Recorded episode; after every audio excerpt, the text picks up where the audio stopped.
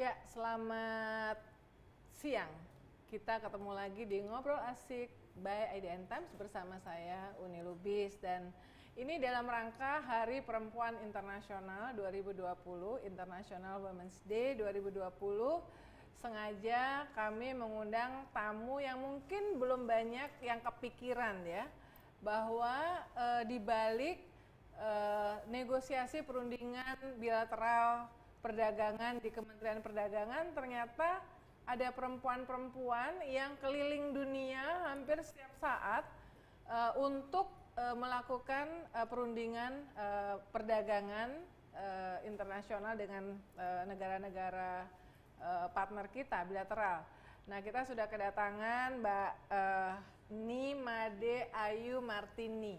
Betul. Kalau di akun Twitternya Made Martini. Kalau di uh, Instagram Ayu Martini, Martini ya.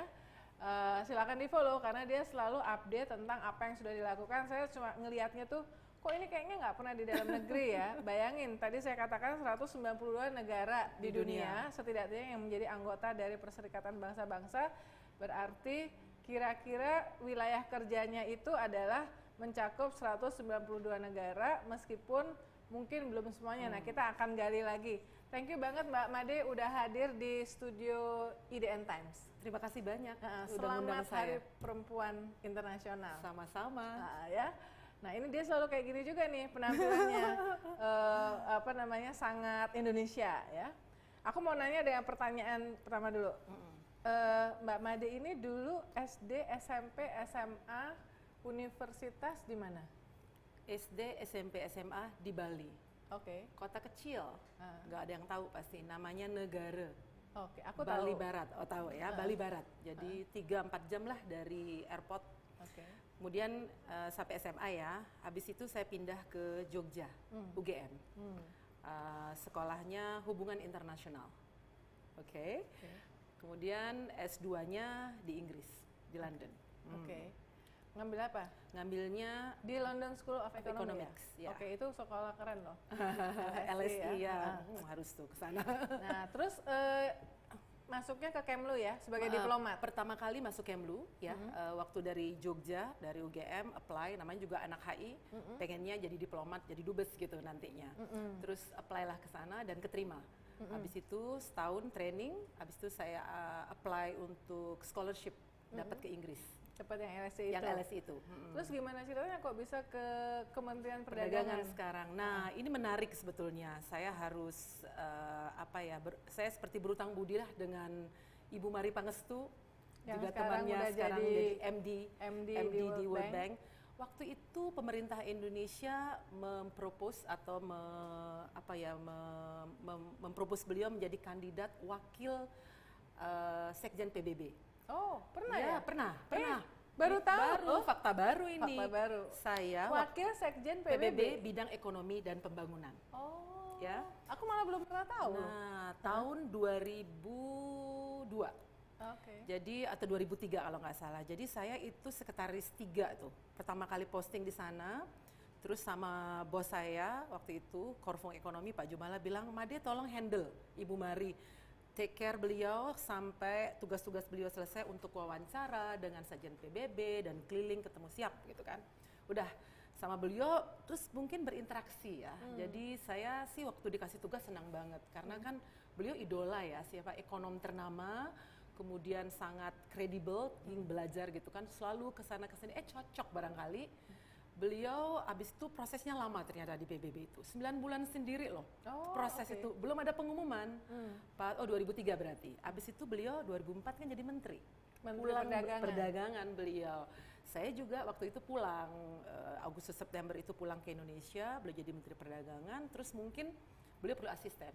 Hmm. Jadi beliau tanya saya, saya bilang, aduh mau deh, hmm. kayaknya menarik sekali. Saya minta izin ke Deplu, oke. Okay. Hmm. Terus sama perdagangan, udah setelah itu kok lama-lama saya jatuh cinta dengan pekerjaan itu, hmm. karena menarik, kemudian membuka wawasan dan saya melihat penting.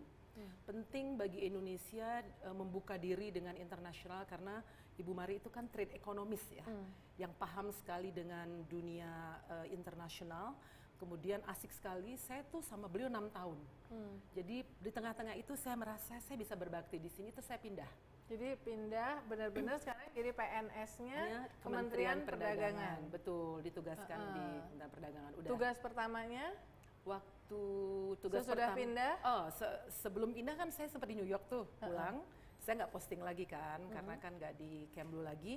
Tapi dengan beliau sebagai enam tahun itu, tapi ada opening atau pembukaan atas perdagangan di Kementerian Perdagangan. Ibu Mari lihat ini saatnya untuk Made naik atau maju. Kalau sama saya terus, mungkin ya bagus, tentu hmm. saja beliau senang. Tapi saya bilang oke, okay, hmm. inilah letak mungkin leadership ya, bisa melihat mentorship, ya. mentorship, ya. mentorship. ya. Jadi saya bersyukur sekali. Udah, saya ke DC setelah itu Washington di uh, di KBRI belajar enam tahun pembelajaran saya itu saya pakai di sana. Jadi hmm. saya kembali setelah empat tahun di Washington DC, terus jadi direktur eh, bilateral ini ya. Uh, sebelumnya oh, sempat jadi chief of staff-nya untuk Menteri Perdagangan Pak Tom, Pak Tom, Pak Tom tapi uh, Puspitra juga pusat pengembangan uh, penanganan isu strategis tahun.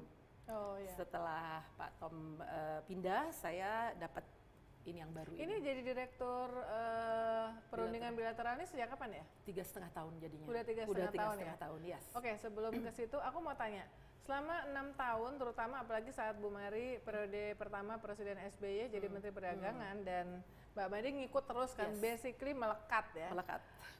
Bisa nggak disebutkan apa pelajaran paling penting karena Bu Mari kan berarti memimpin uh, perundingan-perundingan bilateral ya. Saya ingat uh, SEPA dengan Jepang, hmm, uh, komprehens SEPA itu Comprehensive Economic, Economic Partnership, Agreement, Agreement. kesepakatan ekonomi, ekonomi komprehensif, komprehensif uh, Indonesia Jepang, Indonesia, Jepang. Hmm. itu zaman Bu Mari dengan uh, Menteri Perdagangan. Betul. Nah, selama melihat Bu Mari berurusan negosiasi dengan hmm. uh, pihak uh, negara lain, ya. itu pelajaran apa yang paling penting yang hmm. kemudian dirasakan dan diimplementasikan ketika Mbak Made harus uh, berunding langsung sekarang ya. Uh -uh. Ini pertanyaan menarik loh. Hmm. Tidak banyak yang menanyakan ini, tapi saya melihat kalau lihat ke belakang, saya tuh seperti mentorship itu betul sekali dibilang. Hmm.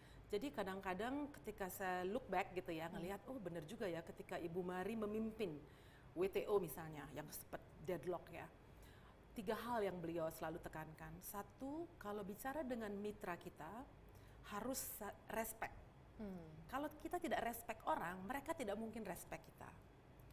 Terus untuk respect tersebut kita harus menguasai, kan selalu bilang begitu. Yeah. Beliau kan selalu satu, dua, tiga, ya harus belajar, harus membaca, harus memahami. Karena kalau enggak lama-lama capek kan orang bicara ya tatarannya itu aja, hmm. harus mendalami. Ketiga networking, hmm. selalu beliau tekankan kan, Mbak Uni kenal beliau juga. Networking kenapa? Di tengah-tengah deadlock, friendship, pertemanan yeah. itu personal akhirnya yang bisa personal bisa. membuka jalan. Dan itu saya alami gitu dengan berunding tiap negara tuh beda ya. Saya mungkin uh, sekarang 8 perundingan yang saya lakukan setiap negara beda. Jadi ada nggak bisa sama gitu semua kita pakai pola yang sama nggak. Yang ini oh ya si A begini, bagaimana masuknya? Itu dulu, hmm. itu dulu, itu harus diketahui dan menurut saya uh, yang Bu Mari lakukan gitu atau yang saya belajar dari beliau itu diterapkan sekali gitu. Oke. Okay. Mm -hmm. Saya mau menggarisbawahi soal mentorship karena kita lagi ngomong soal uh, dalam rangka Hari Perempuan Internasional mm -hmm. ya. Mm. Uh, data uh, World Economic Forum mm. uh, Global Gender Index GAP tahun 2020 uh, yang diluncurkan Januari uh, lalu tahun ini mm -hmm. itu Indonesia itu ada di posisi ke-85 dari 153 negara yang disurvei. Jadi kita di kawasan ASEAN itu uh, di bawah Thailand, uh, Filipina dan uh, of course Singapura. Kita sama kira-kira sama Vietnam dan Republik Dominika. Artinya hmm. Uh, banyak hal yang sudah uh, kita perempuan Indonesia sudah uh, cukup uh, cukup maju, tetapi masih banyak pekerja rumah tangga kita dan salah satu faktor penting yang biasanya menghambat perempuan untuk uh, naik ke level berikutnya itu adalah mentorship. Hmm. The role of uh, uh, mentorship ya. Hmm. Uh, jadi beruntung bahwa punya yeah. mentor yang yang uh, luar biasa Mendorong, ya. ya. Ya. Nah, oke, kita sekarang ke pekerjaan ya. Hmm. Ini kan yang yang lagi ditanganin itu ada delapan ya. Ya, delapan yang sudah selesai. Sudah selesai termasuk eh, dengan Australia Ya. yang lama banget Yes. yang saya tahu nanti diceritain. Terus yang delapan lagi Sedang. sedang dilakukan. dilakukan. Jadi ini yang delapan ini concluded atau gimana? Yang kiri ya, Ha-ha. yang yang delapan sudah selesai, Ha-ha. yang delapan lagi sedang, Sedang saat ongoing, ini, ha-ha. dan ada lagi yang nunggu nih. Oke. Inline 12 yang sedang nunggu nih Heeh. untuk kita Nah, jadi yang udah concluded ini Indonesia Jepang, Indonesia Pakistan, ya, eh, Indonesia eh, Palestina, Indonesia Chile, Ya. Indonesia eh, EFTA ini apa ya? eh, East, eh, Eastern apa namanya ya Eastern f- Free Trade Area ya Oke. European Free Trade Europe- Area sorry European. European jadi Oke. jadi nega- empat negara di luar EU oh, dia punya tapi grup Di, tapi di Swiss, sana. Swiss em, Norway Liechtenstein sama Iceland Oke. empat negara ya Lalu yang paling kayaknya komprehen yang gede Yang banget gede tuh banget, ya. Indonesia Australia, Betul. kemudian Mozambik, kemudian Indonesia Korea, ya. betul baru selesai Nah, eh, dari yang delapan karena ini udah concluded, yang mana yang paling susah dan paling lama? Semoga mitra kita nggak denger ya. Tapi nggak apa-apa karena saya, saya bilang kan setiap perundingan itu beda ya. Eh, memang terus terang yang paling tough gitulah bilangnya. Paling berat. Paling berat itu adalah Australia. Hmm. Kenapa? Karena betul komprehensif. Jadi chapternya itu ada 15. Hmm. Semuanya diatur. Dan basis dari perundingan ini adalah ANSTA, ANSATA. Jadi kita ASEAN tuh udah punya sebetulnya sama Australia, sama New Zealand, uh, FTA gitu. Nah, udah ada uh, apa namanya yang sudah dikomit. Nih, di atasnya itu, itu yang buat mungkin. Nah, kepentingannya karena dua negara ini berbeda ya, kepentingannya berbeda tentu saja. Kemudian kalau dalam bahasa perundingan offensive interest kita yang mau gitu. Sama defensive interest kita yang defend itu juga berbeda. Tapi kan namanya negosiasi kita harus ketemu kan di tengah-tengah. Nggak mungkin lah negosiasi kita dapat semua. Dari 10 dapat 10 itu bukan negosiasi. Kalau menurut saya itu pasti ada bulinya tuh.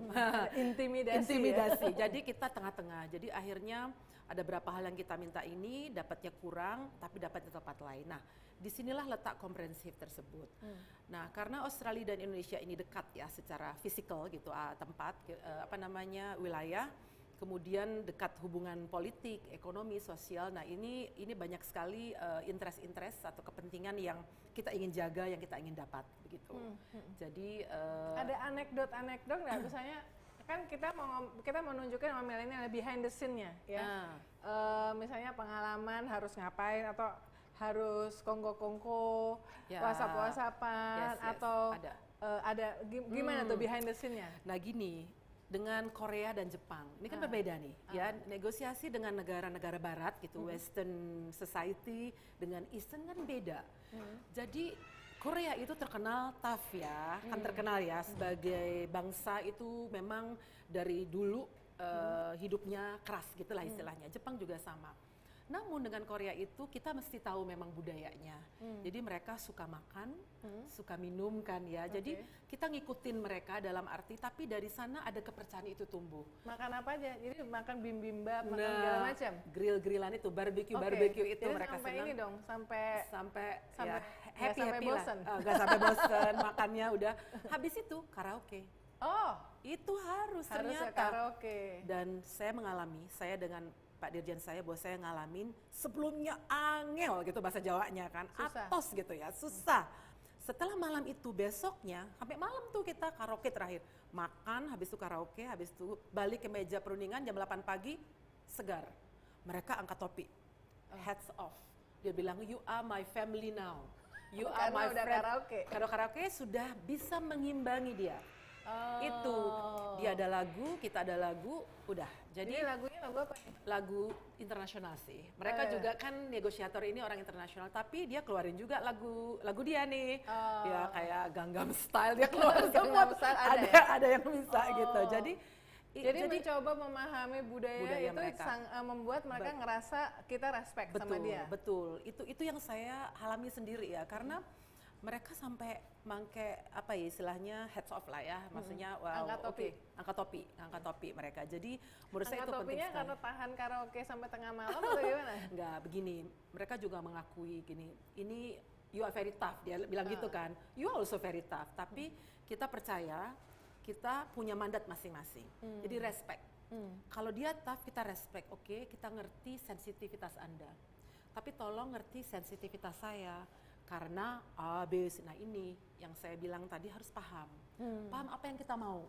Kalau kita nggak paham apa yang kita mau, nah di sana sulit. Akhirnya kan kita nggak bisa mendefinisikan apa kita, seperti apa dan maunya apa. Nah, dengan perundingan itu harus begitu. Setelah itu mereka akan karena mereka kan sama, ngerti juga membawa nama negaranya kita juga. Tapi bagaimana cari solusi di tengah-tengah? Kalau kita nggak bisa putusin, kita bawa pulang, konsultasi ke dalam, ke pimpinan kita, balik lagi, oke, jalan tengahnya ini, paketnya ini, biasanya ada paket tuh penyelesaian. Dia akan mikir-mikir, oh untung nih, oh rugi tapi untung di sini. Nah, inilah seninya. Berapa perempuan yang terlibat eh, dalam perundingan kayak gitu dan misalnya dalam karaoke Ya. itu apa terus banyakan cowoknya? Ah, ini menarik ini juga. Another thing ya. Untuk negara-negara Asia, wanitanya jarang. Oh. Jadi pemimpin pemimpin eh, negosiasinya itu jarang. Rata-rata laki-laki. Tapi di negara barat variasi banyak gitu. Jadi eh, dengan EU misalnya, dengan Australia pemimpinnya wanita. Kemudian eh, itu. Jadi saya sempat tulis kenapa ya? Oh iya ya. Tapi ada seninya tuh. Ketika menghadapi kita dia, dia ada menghargai, menghargai mungkin eh, ya apa ya ada respectnya gitu di sana. Jadi eh, dan dia me- mengakui kok Indonesia apa ya cukup ini ya terbuka, cukup kesempatan diberikan ya tentu saja, tapi tidak semua ya. Ini eh, gitu. Pakai acara selain karaoke, pakai acara misalnya harus apa kalau mereka pas datang ke sini kan saya ingat saya waktu Australia itu kan eh, perundingan ada di Australia juga di Indonesia Betul, kan. Betul. Nah itu apakah Nah. juga sama pas di Indonesia juga personal approach, Yes. culture approach juga dilakukan? Ya, betul, betul sekali. Kita memang kalau berunding itu eh, ganti-gantian, ya di negara mitra sekali, habis itu negara kita. Kalau di Indonesia, culture, makanan tentu saja, dan kami sering memilih daerah-daerah yang berbeda, karena Indonesia luas kan. Kita mau tunjukkan ini loh wajah Indonesia, dan mereka bisa lihat petani seperti apa, pedagang seperti apa, level ekonominya, tingkat ekonominya seperti apa, sehingga mereka paham. Ada cerita menarik tentang Solo. Kita ajak ke Solo waktu itu Eropa, EU-nya ya. Hotelnya bagus, tapi jauh letaknya. Dia bilang, wow, ini pertama kali loh saya pergi ke villages, kampung, karena ngelewatin eh, dari airport gitu ya, ngelewatin apa namanya padi, Ini yang Australia. Enggak, ini Enggak. dengan Eropa. Dengan Dengan Eropa, Eropa. oke. Ke sana terus ngelihat ya kita ajak ke batik, kemudian eh, makanannya makanan Jawa dan yang selalu kami terapkan oleh-olehnya itu biasanya kalau tergantung ya mereka ngasih oleh-oleh kopi, teh dan hal-hal semacam itu yang bikin cair memang. Apalagi untuk negara-negara yang ada budaya kan, eh, omiyage-nya itu kayak Yeah. Jepang itu pasti seperti itu. Jadi kita berusaha eh, sensitif Sensitif. secara budaya sensitif dan mereka akan hargai kok untuk itu dan ya Contoh misalnya yang eh, item yang dinegosiasikannya bisa berhari-hari nggak ketemu-ketemu. Misalnya ada nggak yang berat banget dan eh, bagaimana Mbak Made eh, kemudian bisa ketemu ininya apa Ya. namanya eh, apa jalan Solusinya tengah, ya. solusinya ya. jadi begini dengan Australia saya kasih contoh memang yang berun- berundingan itu bukan hanya ngomongin barang ya misalnya barang ini masuk ke sana tarifnya diturunkan bukan ada juga jasa ya ada juga investasi dan sebagainya dan bahkan rules atau aturan jadi kebijakan itu pun bisa dinegosiasikan. Pada satu ketika memang selama ini belum pernah terjadi kita mengkomitmenkan misalnya bidang pendidikan di dalam sebuah perundingan. Dengan Australia ini pertama kita ingin eh, Universitas Australia buka aja di Indonesia. Kenapa? Satu untuk meningkatkan persaingan antara universitas yang ada. Kedua memberikan kesempatan lebih banyak untuk orang Indonesia daripada dia keluar negeri Ke ya Australia. ke Australia belajar di Universitas A misalnya, kenapa nggak di sini? Uangnya di sini. Orang tuanya kalau berkunjung nggak usah nghabiskan istilahnya dolar kita lah istilahnya ya. Dan untuk jangka panjang ini bagus untuk pengembangan SDM dan kualitas dan daya saing. Sebetulnya kan gitu ujung-ujungnya. Nah ini alot sekali karena undang-undangnya nggak ada atau Kalau aturannya dari belum sisi ada. Indonesia. Dari segi Indonesia ya kan belum ada pas masuk. Namun kita percaya perundingan ini sebetulnya untuk adalah bagian dari reformasi. Hmm. Kita sering melihat bukan hanya ekspor barang, tapi kita ngelihat ke depan ini mau dibawa ke mana Indonesia. Kalau kita nggak bisa bersaing, kita akan ketinggalan. Kan sekarang gitu. Negara yang maju adalah negara yang cepat kan, bukan negara yang hanya oke rajin, bukan hanya, tapi cepat juga. Nah, di sinilah kita melihat, tapi memang kita terbantu oleh arahan pimpinan sih. Kalau nggak dikasih itu kan kebijakan, nggak mungkin kita bisa. Ya. Tapi itu sempat alot. Alotnya kepada pihak mitra maupun ke dalam Di dalam di antar- dalam antar- antara juga kita harus persuasif. Nah ini ini nomor satu lah kalau Hmm. bernegosiasi. Persuasi dengan alasan secara legal, secara sosial, ekonomi apalagi itu karena studinya ada. Hmm. Cuman kan harus diulang lagi, dibilang ini akhirnya bisa. Nah itu kalau kita bilang dua dua bagian negosiasi ke dalam dan keluar gitu. Oke. Alot tapi akhirnya ketemu. Oke. Nah, eh, tema dari Hari Perempuan Internasional 2020 adalah Each for Equal ya. Hmm. Jadi eh, sebetulnya filosofinya kalau jadi bagaimana mengoptimalkan eh, peran dari perempuan karena perempuan ini kan eh, rata-rata hampir separuh dari populasi. Kalau separuh dari populasi tidak berdaya, tidak terlibat dalam semua proses eh, pembangunan kehidupan, maka alangkah mubazirnya karena eh, sebuah negara itu ya, sebuah ko- komunitas. Nah, eh, bagaimana sih kesetaraan di dunia perdagangan eh, perundingan perdagangan ini? Hmm. Kalau kami sendiri mungkin ini gimana ya, mungkin tidak merepresentasi ya eh, di Indonesia. Tapi untuk unit saya aja, kalau bilang Mbak Uni dari Direktorat Perundingan eh, Bilateral ini rata-rata wanita Oh gitu. isinya. Ada berapa dari orang? dari 25 pegawai negerinya ya kan eh, kalau non pegawai negeri kan ada juga tuh yang eh, lebih pada administratif dari 25 itu barangkali wanitanya itu sekitar eh, 18 barangkali Hmm. ya 18 atau 17 atau 18 ya hampir eh, 40 persen 40 persen eh, rata-rata. Ini sebetulnya bukan by choice saya sengaja saya yang rekrut hanya yang wanita enggak. Tapi apa ya organik sih sebetulnya. Jadi eh, saya juga bukan bias saya pengen ada gender balance di tempat.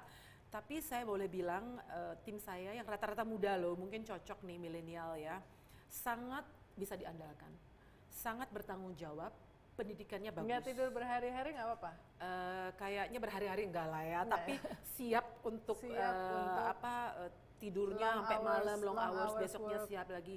Karena memang misi, kita tuh kayak misi gitu. Jadi saya taruh tekankan ini dan mereka komit, itu sih yang paling penting ya. Jadi committed, mungkin mereka enjoy pekerjaan itu menurut saya. Kalau enggak mungkin komplain atau keluar. Eh, jadi belum ada yang keluar kecuali sekolah atau kecuali ada alasan keluarga misalnya fine gitu. Tapi so far sangat bisa diandalkan, eh, rajin, kemudian pintar, S2 semua.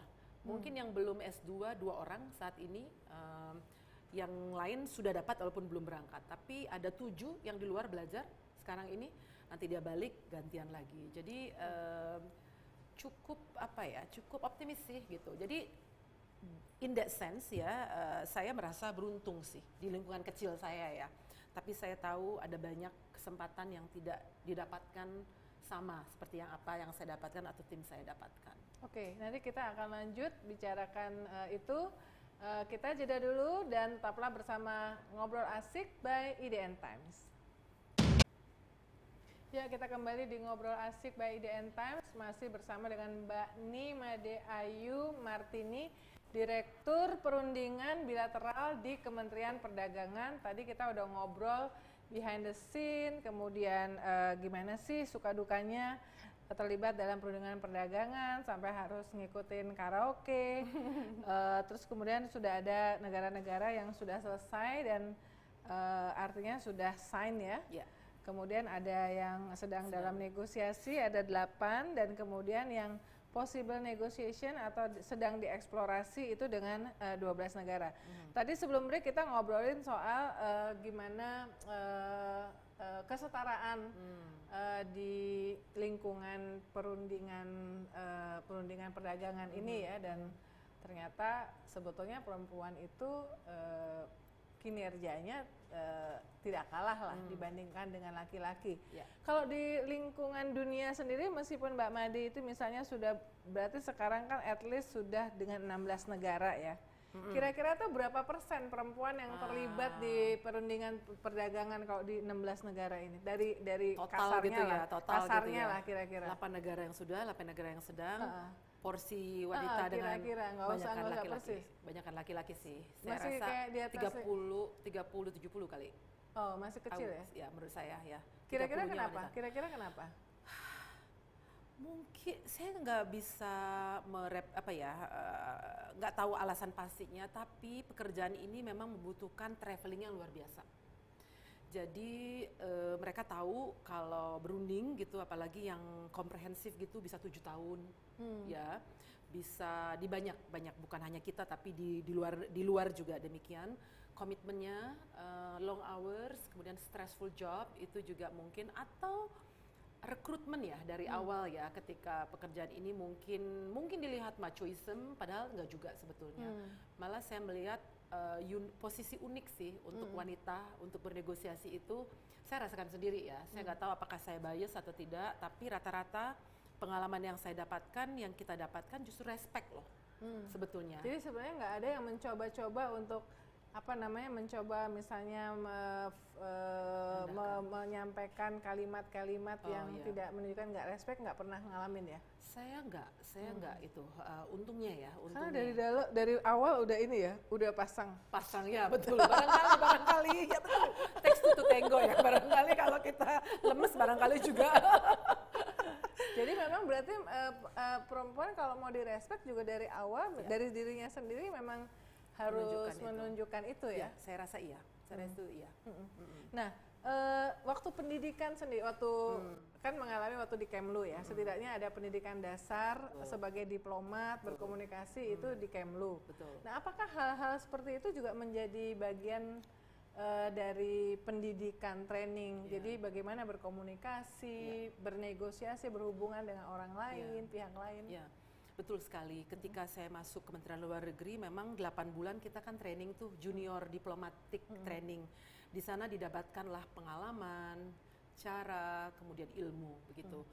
Kemudian saya beruntung masuk multilateral ya. Hmm. Kan negosiasi itu di sana lah ya, yeah. di. PBB, di WTO, di Jenewa gitu. Dari sana ngelihat sih bagaimana pimpinan atau mungkin bukan pimpinan ya, senior kita lah oh caranya gitu. Kalau ngomong Mr. Chairman, may I take the floor please. Itu-gitu kan juga kadang-kadang walaupun belajar kita pas itu nah kemudian menyampaikan argumen hmm. yang halus kita nggak tahu padahal maksud kita A. Nah kayak gitu. Jadi kadang-kadang kita bisa vulgar, hmm. kadang-kadang kita bisa diplomatis. Pernah sampai uh, oh, harus keras-kerasan keras, gitu? Pernah. Oh ya? Pernah, pernah, pernah sekali. Gebrak meja?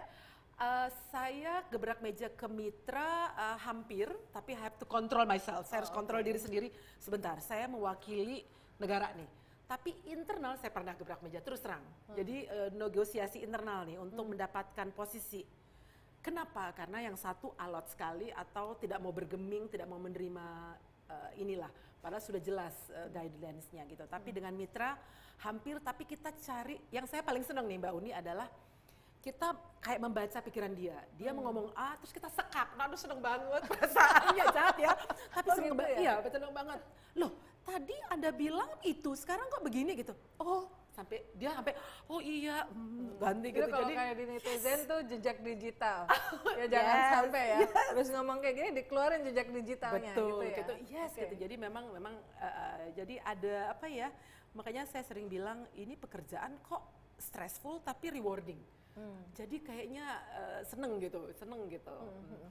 Nah, kena, apa sih alas... training dulu nih. Oh, iya, Setelah training. di sekolah okay. training, hmm. kemudian di dalam pekerjaan learning by doing, saya juga ngambil training tambahan Mbak Uni. Oh gitu. Setelah saya kerja ini, sebelum saya ini, saya ke Harvard khusus yang edu executive training. Oh. How to negotiate, negotiation, teknik. Selama dua minggu kursus. Di... Karena udah berbeda kan Pelajarannya sama nggak sama yang diajarin sama Bu Mari?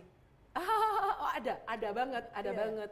Tapi di sana ada model ya, ada model kita menjadi negara A misalnya dengan stereotyping negara tersebut. Saya nggak usah sebut nama A.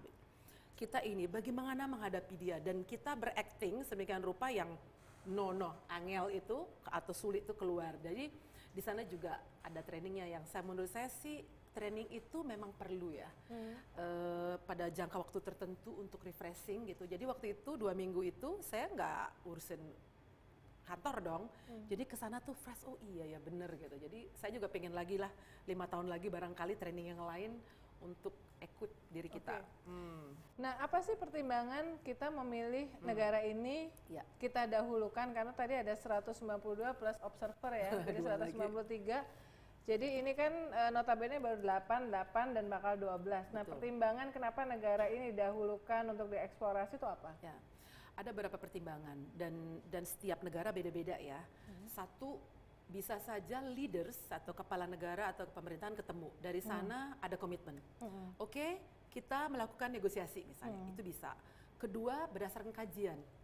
Kajian strategi orang uh, negara ini strategis sekali secara ekonomi, secara politik gitu ya, secara pasar. Hmm. Biasanya arahan dari Bapak Presiden waktu itu lihat negara yang 40 juta dulu. Oh, kita mesti punya nih penduduknya. Juta. Kenapa? Karena dia ada daya beli dong. Itu, itu dilihat. Makanya Indonesia oleh semua negara di dunia kan potensial kan dianggap. Nah, hmm. kita kan nggak mau jadi pasar aja nih. Kita harus datang ke sana. Nah, jadi uh, apa dari pimpinan kita ya menteri, uh, presiden maupun menteri, kemudian kita adakan kajian. Ketiga kita diundang juga hmm. bisa loh. Indonesia kita uh, tertarik nih. Kenapa? Begini, begini, begini, begini. Oke, kajian. Nah, kajian itu tidak boleh luput. Hmm. Harus ada kajian karena kita tidak bisa mempertanggungjawabkan tanpa kajian. Karena kita ke DPR nantinya harus mengeluarkan itu. Uh, keuntungannya apa, kerugiannya apa, kalau rugi caranya bagaimana gitu hmm. dan overview atau apa ya cara pandang kita ke depan juga harus ada gitu. Jadi rata-rata seperti itu kita melihatnya gitu. Okay. Ada masukan juga dari Kadin, dari hmm. private sector. Uh, Ibu, kok kita ngadakan dengan negara A? Kenapa? Kita tanya dong, kita FGD. Kenapa ABC kita ada investasi? Oke, okay, boleh kita masuk ini dalam list yang possible. Kita cek, ternyata dari kajian nggak menguntungkan. Ntar dulu deh Oh, okay. Kecuali ada tekanan lagi baru kayak gitu. Karena berunding itu kan tidak mudah ya. Maksudnya bukan hanya oke okay, duduk sekarang selesai enggak. Ada yang paling tahun. lama sama Australia tujuh tahun. Tujuh tahun. Yang paling cepat? Yang paling cepat ini uh, kalau dari segi yang waktu mm-hmm. Chile itu okay. cepat. Dari Februari mulainya Maret sampai November selesai. Tapi kita ada jeda. Dulu kita hmm. sempat jeda banyak oh. sekali. Australia juga gitu, tujuh tahun karena sempat jeda dulunya. Hmm. Ya ada masalah lah ya. Hmm. Chile juga sempat selesai. Kemudian Jepang juga. Hmm. Tapi yang cepat ya Mozambik sih. Dalam hmm. setahun kita selesai karena PTA. Hanya oh, okay. beberapa ratus tarif lain, bukan yang komprehensif gitu. Oke. Okay. Hmm. Nah, uh, jadi berapa dalam sebulan tuh ada beberapa hari ada di Indonesia? dalam tiga setengah tahun terakhir. Nah, karena sekarang ada outbreak ya coronavirus, saya nggak travel. Tapi kalau nggak, saya udah nggak di sini nih mbak. Paling okay. di mana gitu. Mungkin setahun itu harinya ya, hmm. 150 hari kali travelingnya mbak. Okay, setahun Mungkin itu kan 365. Ya. Kurang Jadi sepertiga. Setengahnya lah. Setengahnya ya. Hampir setengahnya. setengahnya. Lima bulan kali. Uh. Jadi ya. Dan gue nggak akan nanya uh, bagaimana dengan keluarga karena it's not fair sebab uh, apa namanya harusnya uh, mengurus saya tahu uh, yang namanya perempuan bisa berkembang karena ada support system hmm. yang uh, sangat uh, mendukung dan uh, itu kejadian dengan Mbak Made ya. ya. Bersyukur. Bersyukur ya. Oke, okay, uh, pertanyaan terakhir. Ya. Saran untuk millennials ya. Hmm. Saran untuk millennials uh, karena proses tadi sempat ke Kemlu, hmm. emang dulu pengen jadi diplomat ya, ya. dari awal. Ya. Tapi kemudian di tengah jalan menemukan passion yang baru, baru. ya. Uh, berarti kan uh, jangan menutup diri ya. terhadap ya. eksplorasi kemungkinan. Ya. Nah, saran buat milenial untuk ketika memilih karir ya. itu seperti apa ya. berdasarkan pengalaman? Kalau menurut saya sih milenial sekarang udah canggih lah ya. Mereka they know what they want okay. they, they know what to do. Tapi kalau boleh, mm. sebagai generasi yang lebih senior, mm. mungkin dalam hidup kita pasti ada saat di mana kita ragu, mm. pasti. Saya aja waktu milih sekolah aja kita ragu. Aduh, mau ke UNUD, Jogja. Tapi selalu yang penting gini, yang penting kita ada measurnya atau apa ya? a- Ukuran. Ada ukuran. Kalau ke kalau sekolah di Bali akan begini, kalau cost and benefit gitu, kalau ini sini. Habis itu masih ragu, tentu tanya teman. Tapi tanya teman itu bukan 100% ya. Kadang-kadang kan ya banyak faktor, orang tua juga. Nah, tapi at the end of the day you have to ask your gut feeling kan. Because at the end of the day you are the one that will carry out your own faith or destiny gitu. Nah, setelah itu be consistent gitu. Be consistent dengan pilihan. Kalau saya sih percaya kalau kita passionate passionate dengan apa pun kerjaan apa pun yang kita lakukan sebetulnya kita bisa excel gitu ya bisa menjadi berkinerja dengan baik gitu. Terus tidak ragu memilih pilihan seperti Mbak Uni bilang. Kadang-kadang aduh kok kita pada saat mentok atau apa gitu aduh berani nggak ya berani? Berani jumping. Kalau udah konsisten kemudian kredibel belajar terus saya rasa apa pun kita akan happy dengan pilihan kita dan kita akan menjadi memberikan kalau saya sih dalam dalam lingkungan kita tuh memberikan value added lah ya berikan nilai lebih terhadap lingkungan kita itu aja Oke. dan keluarga kalau saya Oke. sih prinsipnya Keep learning attitude itu penting ya. ya Apalagi kalau misalnya di tengah eh, situasi yang eh, dinamis seperti ini. ya Eh, demikianlah teman-teman milenial ngobrol asik dengan Mbak Made Martini, Direktur Perundingan Bilateral Kementerian Perdagangan. Cerita di balik layar bagaimana sih eh, perundingan-perundingan yang kita lakukan dengan berbagai negara. Eh, ternyata memang personal approach itu penting, networking itu penting, pemahaman terhadap apa yang sedang di, eh, dilakukan termasuk memahami budaya dari partner negosiasi itu juga sangat penting. Sebetulnya at the end of the day itu kayak kalau kita berhubungan sesama sehari-hari ya. betul Kalau teman. kita lebih paham itu pasti akan lebih gampang Mm, gitu ya. betul sekali Nah, kayak itu- bertetangga juga Iya, sebenarnya, dalam rumah berdagang. tangga juga ya. Iya. Nah, ini soalnya pada masih mungkin ada sebagian masih Oh pacaran, negosiasi tuh. masih negosiasi. Dalam rumah tangga bernegosiasi, sama anak negosiasi loh. Oke, thank you Mbak Made Sama-sama, udah Mbak uh, ngobrol dalam rangka Hari Perempuan Internasional 2020 Each for Equal. Yes. Sampai ketemu di ngobrol asik berikutnya.